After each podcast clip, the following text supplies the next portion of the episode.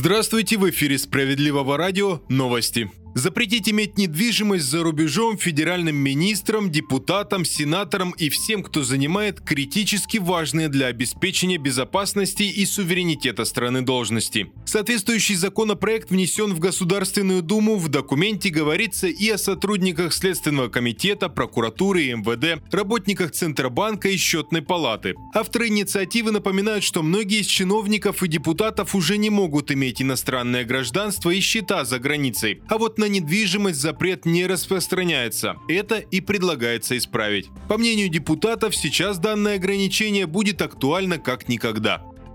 Народный автомобиль за 500 тысяч рублей предложили создать в России. Такую идею озвучил лидер партии «Справедливая Россия за правду» Сергей Миронов. По мнению депутата, сейчас автомобили становятся не средством передвижения, а роскошью и со временем будут только дорожать. При этом автопарк по стране стареет, а это не может не сказаться на безопасности на дорогах. Далее цитата Сергея Миронова. Разумеется, народным такой автомобиль будет лишь при условии доступной цены – порядка 500 тысяч рублей. А это станет возможно только благодаря мощной государственной поддержке, а значит необходим специальный национальный проект. Иначе мы обречены на старение автопарка, рост смертей и травм на дорогах. Конец цитаты.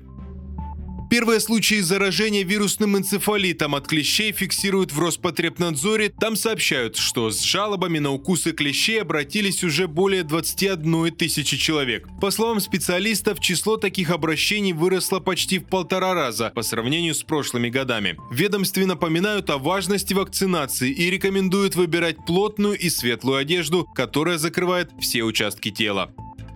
27% россиян не справляются с выплатой кредитов. Такие цифры называют авторы исследования на одном из популярных финансовых маркетплейсах. Для составления статистики было опрошено 7 тысяч человек. Из них 44% имеют более одного кредита, а у 27% трудности с их погашением. Чаще всего проблемы возникают у тех, кто взял еще один кредит для того, чтобы закрыть другой. Больше всего в России выросли зарплатные предложения у поваров и пекарей. По крайней мере, такие данные приводит один из порталов по поиску работы. Эксперты говорят, что с начала года сразу на 23% увеличился возможный доход у представителей именно этих профессий. Повара и пекари стали лидерами рейтинга, следом идут токари, а замыкают тройку курьеры. Рост возможного дохода, согласно предложениям, составил 22 и 19% соответственно. На этом пока все. В студии был Захар Письменных. Оставайтесь на волнах справедливого радио.